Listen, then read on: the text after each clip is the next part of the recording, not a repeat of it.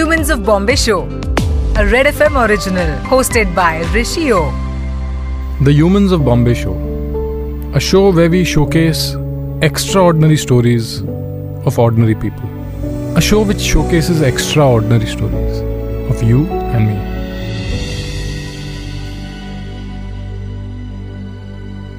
A difficult time can be more readily endured if we retain the conviction that our existence holds a purpose, a cause to pursue, a person to love, a goal to achieve.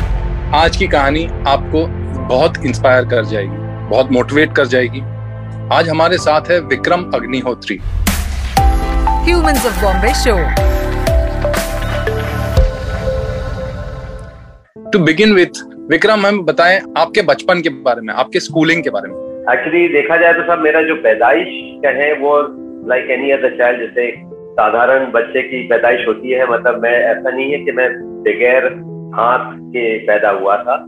I had a normal childhood till age of seven मतलब सात साल की उम्र तक मैं एक uh, जैसे सब शरारती बच्चे होते हैं तो मैं भी एक uh, वैसे ही मतलब साधारण चाइल्डहुड थी मेरी। But at the age of seven मैं मेरे साथ एक दुर्घटना हो गई थी। मैं बिजली के तार के संपर्क में आ गया था। I came in contact with high tension wire ग्यारह हज़ार वोल्ट की हाईटेंशन लाइन के खेलते खेलते संपर्क में आ गया था तो मेरे दोनों हाथ जो है, वो इंस्टेंटली जल गए। मतलब ऑन द स्पॉट जो है, मेरे हाथ और बोलते ना, पूरी हड्डी और सब पूरी तरह जल गई थी। वो तो मैं बच गया बिकॉज़ मेरे पाँव ज़मीन पे नहीं थे तो अर्थ नहीं हो पाया करंट और जो भी इम्पैक्ट था, वो मेरे सिर्फ़ दोनों हाथों तक रहा। बट इतना सिवियर था इतना मतलब कि वो बोलते ना कि एक झटके में मेरे की मतलब यू से लाइफ चेंज हो गई। तो नेचुरली उसके बाद मुझे इमीडिएटली रश करके ले गए जो पहले तो लोकल हॉस्पिटल था फिर वहाँ से शिफ्ट किया एक बड़े हॉस्पिटल में। फिर फाइनली मैं आ, मुझे बॉम्बे हॉस्पिटल बॉम्बे में आ, ले जाया गया। 1977 में मेरे साथ ये दुर्घटना हुई थी। तो फिर मैंने तीन महीने बॉम्बे हॉस्पिटल में स्पेंड किया बिकॉज़ डॉक्टर्स जो है वो कोशिश कर रहे थे कि जितना मेरा ओरिजिनल अंग जो हाथ है वो बचा सके।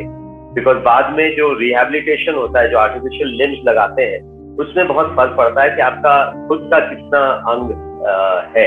जैसे कईयों के बिलो एल्बो मतलब कोहनी के नीचे से जब कटता है हाथ को बहुत उसमें आसानी से आर्टिफिशियल लिम्स लग जाते हैं। बट अनफॉर्चुनेटली मेरे केस में जो है जैसे आप देख सकते हैं कि मेरे दोनों कंधे सलामत हैं। बट उसके बाद मेरे पास जो स्टंप कहेंगे, जो मेरा हाथ है, वो मुश्किल से तीन तीन इंच, दो इंच, तीन इंच का ही है। तो आर्टिफिशियल लिम्स मेरे लिए थोड़ा सा सक्सेसफुल नहीं हो पाए। But anyhow as I said कि अब जो भी होना था, जो हादसा था, वो क्योंकि अब उसको हम चेंज नहीं कर सकते थे।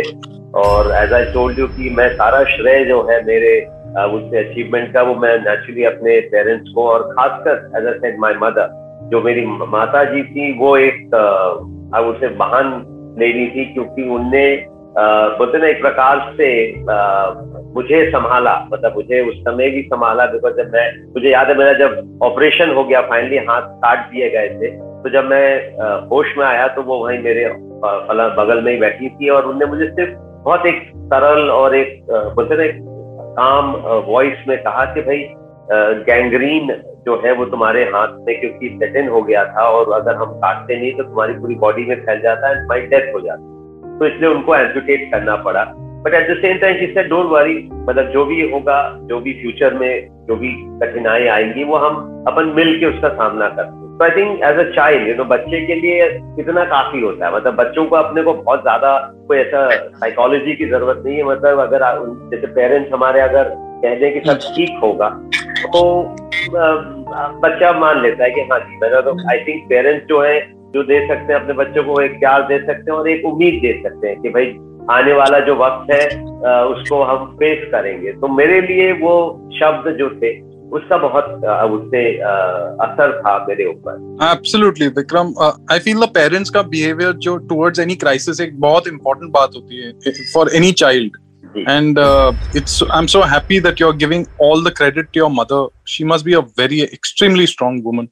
uh, vikram tell us after that what happened when आपको स्कूल जाना पड़ा तो आप uh, आपके पेरेंट्स ने कहा कि हम स्पेशल स्कूल में तो नहीं डालेंगे इन्हें। नहीं। So how was that experience I think शुरू से जो हमारे पेरेंट्स का जो एटीट्यूड था कि भाई जो मेरे साथ हुआ है मतलब इट्स एन एक्सीडेंट मतलब उसके लिए हम किसी को नेचुरली जिम्मेदार नहीं ठहरा सकते।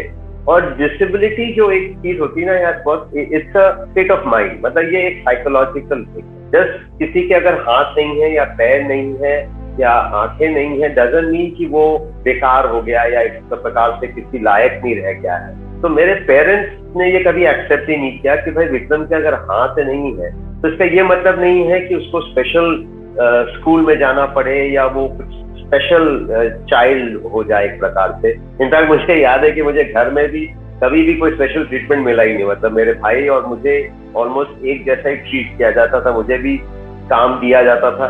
कि भाई ये करो वो करो। तो आई आई नेवर फेल्ट कि जैसे मे, मेरे साथ कोई ऐसा सा हुआ है। It is not a question of denial मैं ये नहीं कह रहा हूँ कि हम कोई ऐसे शुतुरमुर्ग जैसे हमने अपनी मुंडी यू नो स्टैंड में गाड़ ली या सोचा कि यू नो सब ठीक है। But at the same time you know when आप प्रॉब्लम पे अगर बहुत ज़्यादा फोकस करेंगे तो फिर उससे उभरना बहुत मुश्किल हो जाता है। यू नो हमें जैसे बोलते हैं ना कि हमें प्रॉब्लम का सोल्यूशन ढूँढने पे अपना आई वुड से समय जाया करना चाहिए। Rather than spending all your time मतलब पूरा ध्यान ही अगर चले जाए कि भाई मेरे हाथ नहीं है या विक्रम के हाथ नहीं है तो अब ज़िंदगी खत्म हो गई है तो वो आई थिंक सबसे दुर्भाग्यपूर्ण बात होती है। तो मेरे पेरेंट्स ने बिल्कुल ठान ली थी कि विक्रम तू नॉर्मल स्कूल में जाएगा। एंड uh, उस जमाने में there was no concept of inclusive education जैसे अभी तो I would say we are very fortunate अभी बहुत समय बदल गया है कि अब जो डिफरेंटली एबल बच्चे हैं उनको भी साधारण स्कूल में now there reservation and is compulsory that if they want to study उनको भी एडमिशन अब मिलेगा. बट हमारे समय 1977 में वो कॉन्सेप्ट नहीं था. But anyway as I said बहुत सारे स्कूल में ट्राई किया but finally I think I'm really grateful to एक मिस कैली फ्रेंच लेडी थी जो प्रिंसिपल थी of Hill Grange High School actually sir मेरे एक्सीडेंट के बाद uh, मेरे फादर क्योंकि गवर्नमेंट सर्विस में थे तो उनने जो पोस्टिंग कहते हैं या जो है ही वेंट ऑन डेप्यूटेशन उनने बॉम्बे ऑप्ट किया बिकॉज़ नेचुरली मेरे रिहेबिलिटेशन के पॉइंट ऑफ़ व्यू से बॉम्बे वॉज़ सबसे बेस्ट चॉइस थी because it was more developed and वहाँ पे हाजी अली पे एक रिहेबिलिटेशन सेंटर है। वो इंडिया का वन ऑफ़ द बेस्ट था। तो हम लोग फिर बॉम्बे शिफ्ट हो गए थे। तो एज आई सेड स्कूल जो था, ये पेडर रोड पे हिल ग्रेंज हाई स्कूल करके था। And I think being a French citizen या फ्रेंच लेडी उनका नज़रिया थोड़ा अलग था toward I would say handicap people मतलब जैसे अनफॉर्चुनेटली अपने देश में थोड़ा सा you know we tend to इधर बी ओवर सिंपथेटिक कहें या हमारी जो सोच है, वो ऐसी रहती है कि भाई अगर ऐसा हादसा हो गया है तो बहुत अब तो लाइफ खत्म सी हो गई है। But I think coming from a different background उनका नज़रिया अलग था। तो उनने मुझे फिर एडमिशन मिलग्रेंज में दिया। So I am really grateful to her and देखा जाए तो उसके बाद देख मेरा सारा एजुकेशन एक नॉर्मल स्कूल में ही हुआ है। और आई uh, मतलब मैंने अपनी ट्वेल्थ करा उसके बाद I gone on to do my मैंने बी कॉम किया है फ़र्स्ट uh, डिविजन में। Then I did my M A in economics and then you can say just out of interest शौक के मतलब शौक पूरा करने के लिए मैंने तेईस साल के गैप के बाद एल एल बी ऑनर्स अभी 2014 में ज्वाइन करके 2017 में I graduated from L L B honours also. And okay, so let, let me tell the people who are listening uh, a very important thing. In spite of everything, Vikram has managed to do his LLB, his masters, and not only that, he will also be telling us about how he joined swimming classes yes. against all odds and also tell us about the driving experience that you had? Again, I would like to, मतलब मैं जो young parents हैं उनके लिए खास कर बोलूँगा कि I think there's so much they can learn because मैं जो बहुत सारी चीज़ें बताऊँगा वो जो मैंने अपने पेरेंट्स से सीखी है मतलब जैसे आपने स्विमिंग की बात करी तो एक्सीडेंट के बाद because I had lost a lot of my confidence. You can imagine कि you know when your hands uh, suddenly are taken away आपके एकदम से हाथ होते ना नहीं रहते हैं तो नेचुरली थोड़ा सा कॉन्फिडेंस लेवल तो डाउन होता है बट मेरे पेरेंट्स ने उसका जो counter I would call it a counter what they did is कि वो उनने मुझे बहुत सारी एक्स्ट्रा करिकुलर एक्टिविटीज़ में प्रोत्साहित किया मतलब they started motivating me for you know things like जैसे उनने स्विमिंग लेसन उसके लिए मुझे मोटिवेट किया कि और अच्छा उसने भी उनने बहुत uh, उससे थोड़ा चालाकी करी कि यू नो बीइंग ब्रदर्स एक स्पिरिट ऑफ़ कॉम्पिटिटिव एक कॉम्पिटेटिवनेस होती है। यू नो हम अपने भाई या अपने सिबलिंग के साथ जैसा हमारा कॉम्पिटिशन रहता था कि यू नो मुझे हमेशा ये लगता था कि विवेक जो मेरे बड़े भाई हैं उनको जो भी उनके पास है वो मेरे से बेहतर है या वो उनको जो मिल रहा है वो मेरे से बेटर है। तो पेरेंट्स ने उस चीज़ को बहुत अच्छे से यूज़ किया। उनने मुझे ये बोला कि भाई भाई जो है स्विमिंग सीखने जा रहा है, तुम भी जाना चाहोगे? तो इंस्टेड ऑफ़ सेइंग कि तुम भी जाओ they use this you know with you like to go because Vivek is going तो नेचुरली बीइंग जो मेरा नेचर था, मैंने कहा, नहीं, मैं भी सीखूँगा so that is how I started learning swimming मतलब मैंने स्विमिंग एक्सीडेंट के हार्डली छह महीने के बाद एनएससीआई से स्विमिंग सीखना शुरू किया। And again I I am grateful to a lot of people again the coach जो वहाँ पे थे, उनने भी जब देखा मेरे में, मेरा जज्बा देखा तो उनने भी ऐसा नहीं, मुझे मना नहीं किया। मतलब he kind of got also motivated इसे लाइक चलो, एक चैलेंज है, मैं you know I will teach you swimming तो एक प्रकार से मैंने जो स्विमिंग है, वो सीखना शुरू करी। देन हमारी सोसाइटी में जैसे होता था, मैं हैदराबाद स्टेट नेपेंसी रोड पे एक सोसाइटी है, वहाँ रहते थे हम लोग। तो सब बच्चे नीचे शाम को फुटबॉल खेलते थे। स्केटिंग करते थे। तो अगेन माई मदर सेट कि why don't you go and you know तुम भी जाओ, खेलो सबके साथ। तो मैं गया नीचे और मैंने जाके जैसे सबसे रिक्वेस्ट करी कि कहीं कहना ज्वाइन यू मैं भी खेलना चाहता हूँ। तो सब, किसी ने मुझे मना नहीं किया। मेरा मतलब यह है कि they all were welcoming and very I would say considerate और देन मैंने वहाँ पे स्केटिंग सीखी। Then I went on to do skateboarding जो मैं आजकल भी, अभी भी रेगुलरली करता रहता हूँ जब भी मौका मिलता है। फुटबॉल खेलना सीखा। तो basically I think extra curricular activities जो होती हैं वो सिर्फ़ हमारे एंजॉयमेंट के लिए नहीं होती है हमारे अंदर कॉन्फिडेंस बिल्ड करती हैं हमारे जो फ़िज़िकल कंडीशनिंग uh, करती हैं। तो basically you know I feel that that was one of the I would say master stroke जो मेरे पेरेंट्स ने खेला कि उनने मुझे बहुत सारे एक्स्ट्रा करिकुलर एक्टिविटीज़ में इन्वॉल्व किया जिससे मेरा आई वुड से ओवरऑल एक डेवलपमेंट uh, हुआ मतलब मेरे मुझे साइकोलॉजिकली एक कॉन्फिडेंस आ गया because I was able to face the society I was able to मतलब मैं दोस्तों के साथ या जिनके साथ भी खेलता था तो नेचुरली मुझे वो सब उनके साथ ऐसा लगता नहीं था कि मैं कोई आउटसाइडर uh, हूँ या मैं कोई एक मेरे में कोई खामी है। तो I think that makes a big difference मैं यहाँ पे एक चीज़ कहना चाहूँगा ऋषि जी कि देखिए, हमारे साथ क्या होता है जनरली ह्यूमन टेंडेंसी होती है कि जब कोई हादसा होता है या हमारे साथ कभी कोई ऐसी नेगेटिव कुछ भी बात हो जाती है तो हम अपने आप को एक प्रकार से विड्रॉ कर लेते हैं। हम एक शेल में चले जाते हैं, जिसको बोलते हैं। And I think that is the biggest mistake that we make because जो आपका लॉस कॉन्फिडेंस या जो कॉन्फिडेंस कम हो रहा है, अगर हम एक शेल में चले जाएँगे तो वो तो बिल्कुल खत्म ही हो तो it is very important that we accept what is happen जो जो भी हमारे साथ हुआ उसको हमको एक्सेप्ट uh, करना पड़ेगा। एक प्रकार से बोलते ना कि भाई जो हुआ सो हुआ वाली बात है और जो पास कहे हमारा जो है उसको हम चेंज नहीं कर सकते।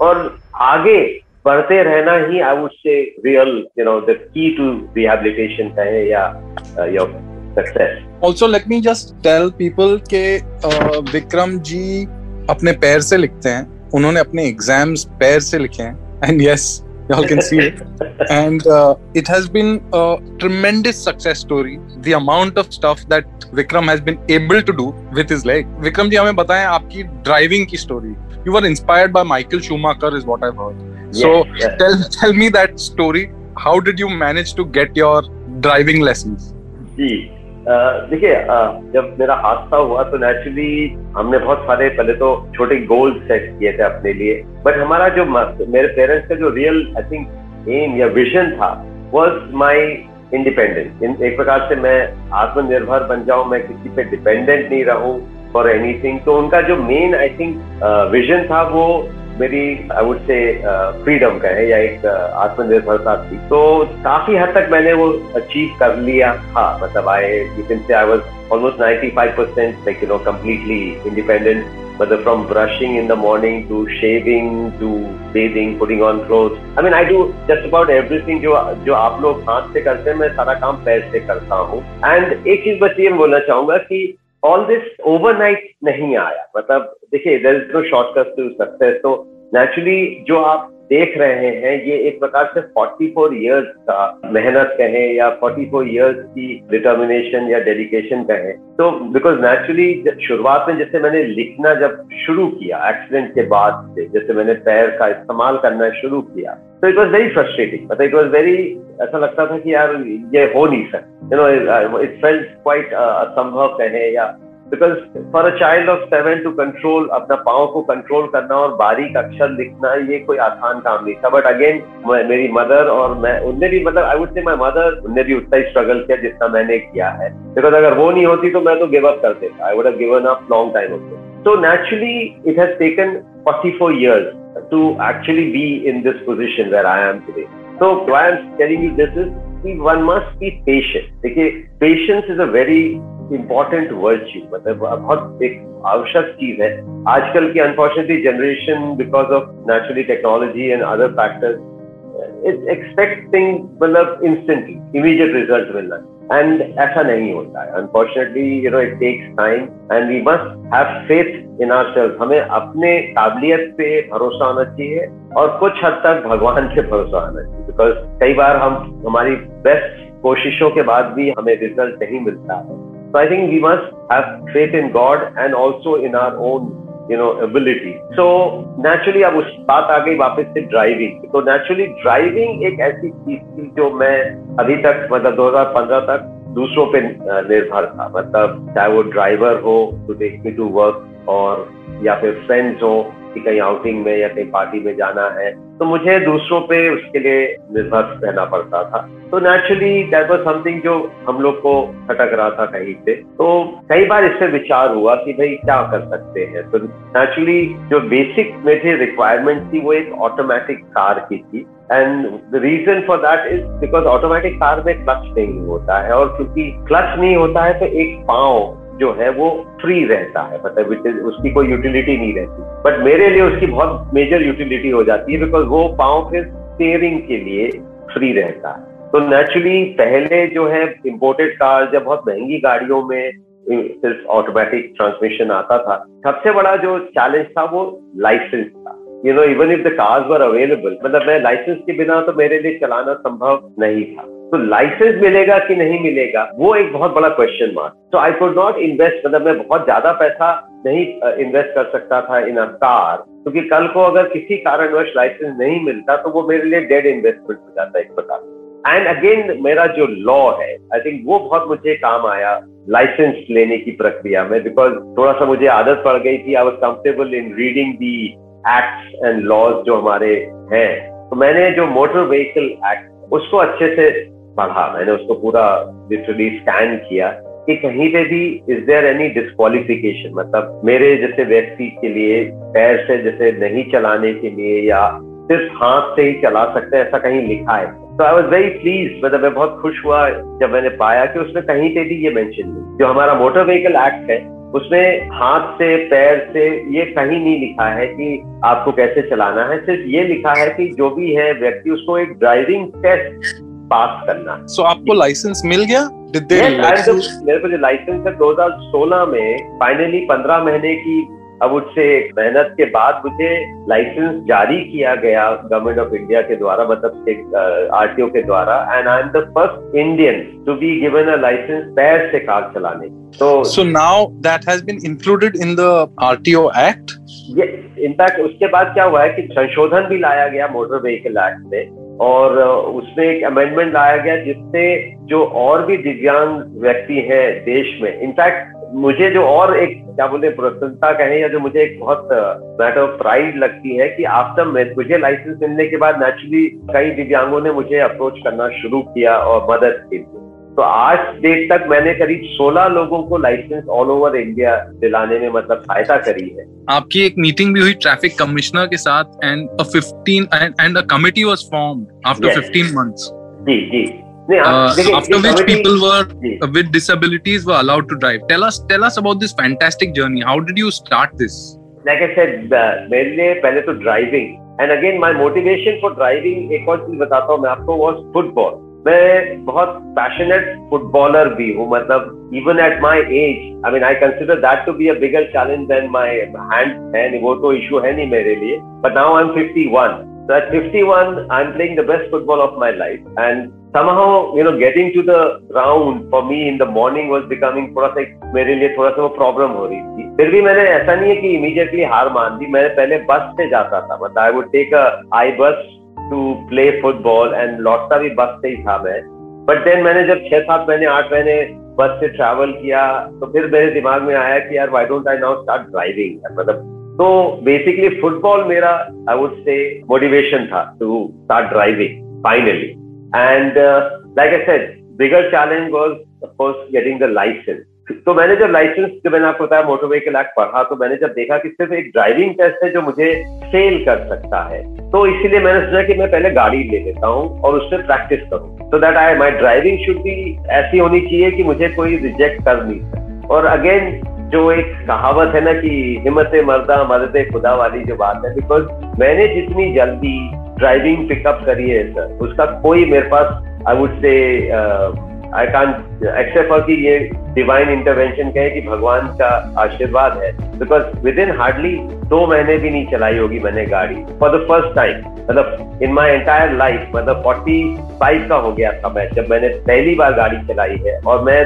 दो महीने में इतनी बढ़िया गाड़ी चला रहा that even I was surprise ये कैसे। अच्छा unfortunately there was nobody to teach me मतलब हमारे यहाँ कोई अच्छा व्यक्ति है नहीं या कोई ऐसा स्पेशल स्कूल नहीं है जो ड्राइविंग सिखाए दिव्यांगों को। खासकर मेरे जैसी कंडीशन में जिनके हाथ ही नहीं। तो नेचुरली मुझे खुद को सिखाना पड़ा but I been observing people मैंने दूसरों को देख के बहुत पिकअप किया। मतलब इतने साल तक मैंने सीट ड्राइविंग बहुत करी है। पीछे से लोगों को कई बार टोका है कि भाई सेकंड से थर्ड में गियर डाल दो यार, अब यू नो या थर्ड से फोर्थ में डाल दो। तो मैंने बहुत क्लोजली लोगों को ऑब्ज़र्व किया था कि what is required and that is what I think came to my benefit कि मैंने जब गाड़ी चलाना शुरू करी तो मुझे पता था कि भाई व्हाट इज़ रिक्वायर्ड तो within hardly two month I was ready to approach मैं आरटीओ के पास पहुँच गया और मैंने कहा कि साहब मुझे लर्नर्स लाइसेंस चाहिए। बिकॉज़ द प्रोसेस यही है कि आपको पहले लर्नर्स मिलता है और उसके बाद में ड्राइविंग टेस्ट दे आपको परमानेंट लाइसेंस मिलता है। तो नेचुरली यू कैन अंडरस्टैंड जब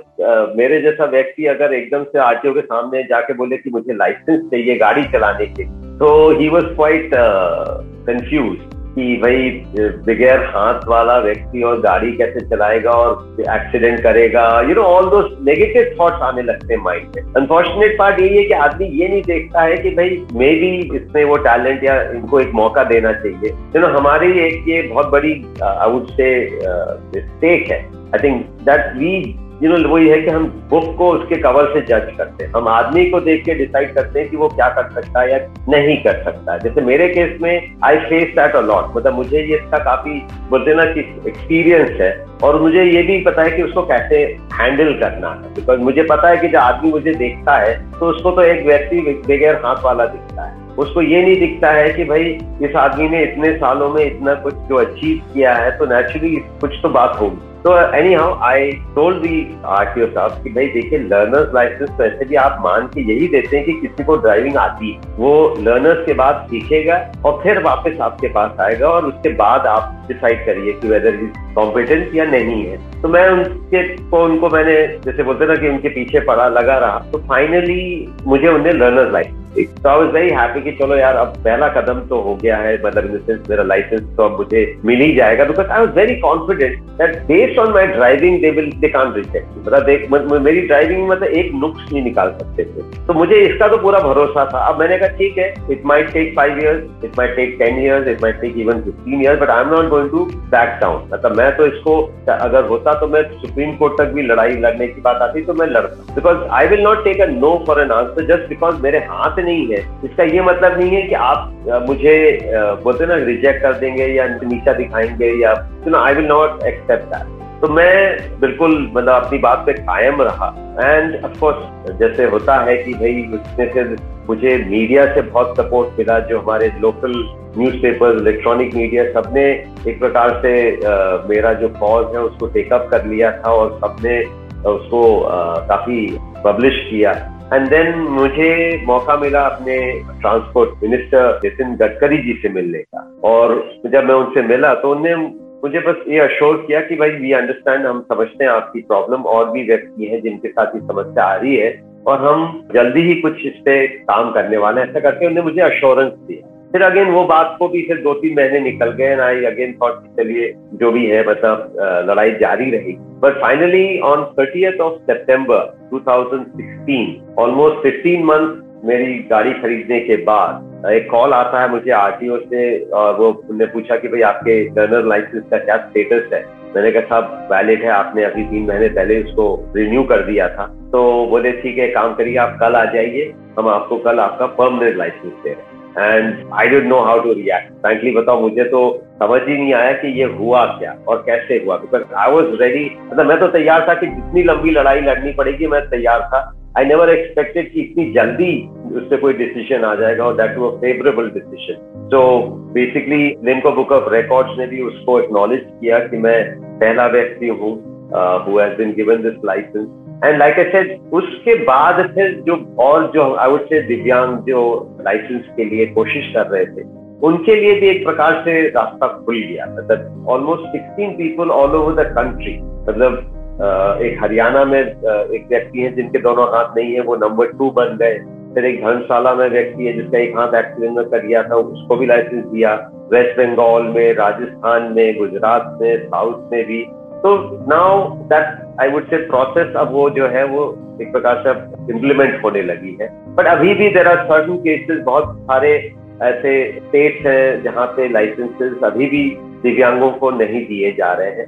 बट इवेंचुअली उनको देना पड़े जो आपने माइकल शुमासा वाली बात कही थी, वो तो रह गई थी। बेसिकली मैं सबको यही कहता हूँ कि मेरा जो चाइल्डहुड जो ड्रीम था was actually to be a racer मतलब I never thought you know मैंने कभी ये नहीं ड्रीम किया था कि मैं इंडिया का पहला व्यक्ति बनूँगा लाइसेंस में या मेरे कारण कुछ यू नो अमेंडमेंट या संशोधन लाया जाएगा। मतलब that was not my dream as a child all I wanted you know be was a car racer and कहीं ना कहीं मेरे मन में वो कसक है ना कि, कि शायद मैं ये लाइफ में कभी अचीव नहीं कर पाऊँगा।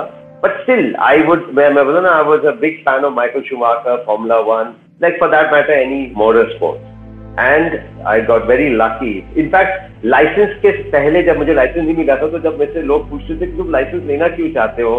ट्रैफ़िक ऐसा है यू नो ऐसी कंडीशन में तो हम नहीं चलाना चाहते। तो आई वुड जस्ट जोकिंगली मैं उनको ये बोलता था कि नहीं आई वॉन्ट इट बिकॉज़ मेरे को मोटर स्पोर्ट्स में जाना है। और कहीं ना कहीं आई थिंक ईश्वर ने मेरी वो बात सुन ली बिकॉज़ 2017 में मुझे एक प्रकार से एक इनविटेशन मिला to participate in a local today event एक कार रैली मतलब यहाँ पे एक सालाना इवेंट होता है। तो वो उनके जो ऑर्गेनाइजर्स हैं, उनको पता चला मेरे बारे में तो he actually came to invite me for that event और मेरे में एक अच्छी आदत कहे या एक क्वालिटी है कि मैं किसी को भी निराश नहीं कर सकता। मतलब I if somebody says you can do this I will never say no I can't do it if you have faith in me, I will always respond मतलब in a very I would say positive manner. मतलब ये मैं सबको कहता हूँ कि भाई the moment हम दूसरे से उम्मीद छोड़ देते हैं ना that is the time जब हमने उसको literally free कर दिया है from all responsibility. तो I guess हमें एक्सपेक्टेशंस उम्मीद जो है नहीं छोड़ना चाहिए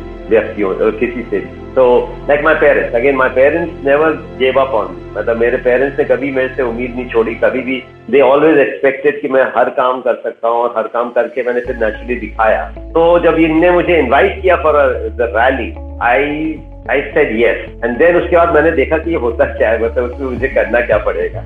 And to my horror, to my, you know, shock, was was an off-roading but in a sense, you're expected to drive मतलब सड़क नहीं होती है बाकी कीचड़ से लेके नदी नाले पहाड़ उसमें आपको गाड़ी चलानी और वो भी दो दिन जिसमें एक नाइट लेग भी होता है जो आपको रात में चलानी तो चलो भाई मैंने कहा हाँ तो मतलब कह दिया है तो I have to do it तो I needed a navigator friend so I ask somebody क्या मेरे को एक नेविगेटर चाहिए। तो again one of my friends were faith in my driving he said चलो मैं तुम्हारे साथ चलूँगा. And can you believe that that was our first event और हम फ़र्स्ट इवेंट में came first in the amateur category. I mean, it was something that was so funny because मैं और मेरा friend Ankit, we looked at each other कि अपन ने किया क्या है हमको तो ये भी नहीं पता but we came first. So that was my first event and I came first in the amateur category and immediately I was promoted to a professional status. I'm a professional rally driver as of now. So my second event जो था was the Desert Storm. जो एक national rally है it's a five day event in the desert of Rajasthan and it is like a gruelling मतलब challenge you know for the vehicle and for the team also वहाँ हम और मेरा वही again अंकित और मैं पहुँच गए to participate And again, you will be pleased to know that we came second runners up in the professional category. And again, there is no special category for people like me. I compete in a general category with regular people, and that is what is my motivation. I will never like to compete in a special category, you know. So I competed with able-bodied people with their gypsies and you know their. Uh, I mean, people came well prepared, and again you'll be shock कि मैं कौन सी गाड़ी में गया था मैं गया था अपनी सिलेरियो जो मेरी फ़र्स्ट कार थी was an automatic scenario, I went in that car. You know, and I tell this to a lot of people that don't wait for things to be perfect. You know, हमारे यहाँ एक वो भी quality होती है कि हम हमेशा यही स्क्रिप्ट करते हैं या या ये देखते हैं कि मेरे पास ये होता तो मैं ये कर लेता या मेरे पास ये नहीं है तो मैं ये नहीं कर सकता if you keep waiting for things to you know be perfect कभी नहीं होता। तो एक प्रकार से जो गाड़ी मेरे पास अवेलेबल थी which was the Celerio I went in the Celerio and can you believe that I done six event so far मैंने अभी तक छह प्रतियोगिताओं में भाग लिया है, जिसमें से चार में I have podium finishes in fact मेरे पीछे मेरी ट्रॉफीज रखी हुई है। I know if you can see them but it is now so finally मैं ये कहना चाहूँगा कि भाई कौन मतलब लिटरली कौन कहता है कि भाई सपने सच नहीं होते हैं I mean you know we just need to towards it and all your dreams can come true. I think Vikram, it was an inspiration talking to you. Let me tell the listeners that Vikram has not just achieved what you and me dream of, he's achieved much, much, much, much more from swimming to driving to becoming an example of the first person to get a license with his disability and now setting an example for the country and also being a rally driver competing not in the special category but in the regular category and managing to win that is a huge thing i think uh, it's been a pleasure talking to you vikram and uh, i hope that people take a lot of lessons from this podcast. And that's what basically Humans of Bombay is all about inspiring people. Thank you so much, Rishi, for having me on your show. And uh, I really appreciate the opportunity. Thank you so much. Thank you for talking to us. Thank you so much. Humans of Bombay Show. So, next week we'll be back with another episode of the Humans of Bombay Show. Another real life story. Your story. You were listening to Humans of Bombay, written and produced by Gayatri Tolani, sound producer Amit Mishra, Humans of Bombay producer Shannon Rich Coat.